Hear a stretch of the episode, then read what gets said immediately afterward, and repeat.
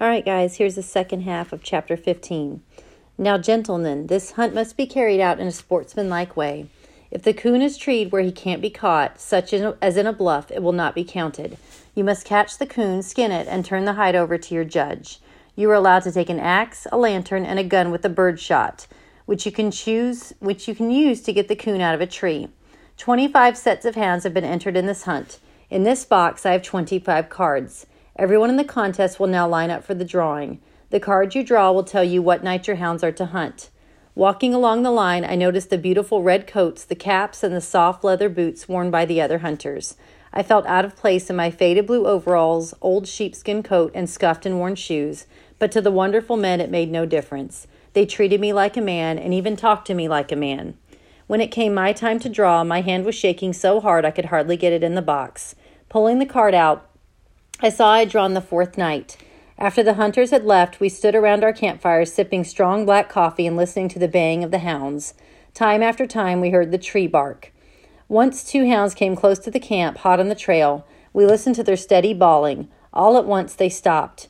After several minutes of waiting, a hunter said, You know what? That old coon took to the river and in some way has fooled those dogs.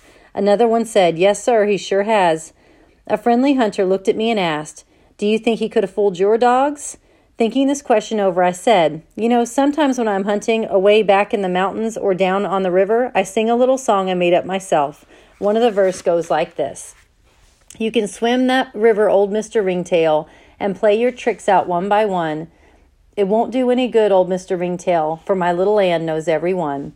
The hunters roared with laughter. Some slapped me on the back. Tired and sleepy, but with a smile on my face, I went off to bed. The next morning, two black tick hounds from the Smoky Mountains of Tennessee came out in the lead from the three big coons to their credit.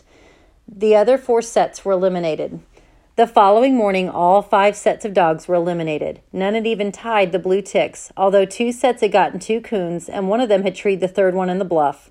That day, while eating our dinner, my grandfather asked me if my dogs had ever treed three coons in one night.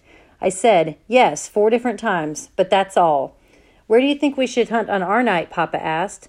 I told him if we could get our judge to go with us in the buggy, we would be better off if we could go down, far downriver and get out of range where the other dogs had hunted.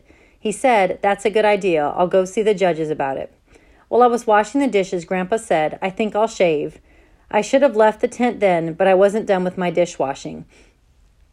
With a pin, Grandpa hung a small mirror on the tent wall. After much snorting, mumbling, and screwing up of his face, this way and that, the job was completed. Dabbing a little water on his iron gray hair, he reached for his brush and comb. From the corner of my eye, I watched him. I had tried to clean the beautiful brush, but I hadn't been able to get all the short red hair from it.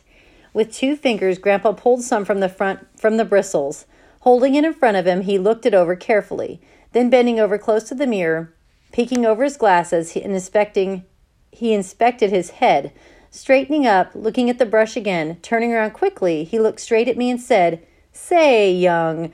Not waiting for anything more, I scooted for the door. Crawling under the buggy, I lay down between my dogs. I knew he wouldn't be mad at me, but it would be best to stay away for a while. The third night, the blue ticks were tied by two black and tan hounds from the bayou country of Louisiana.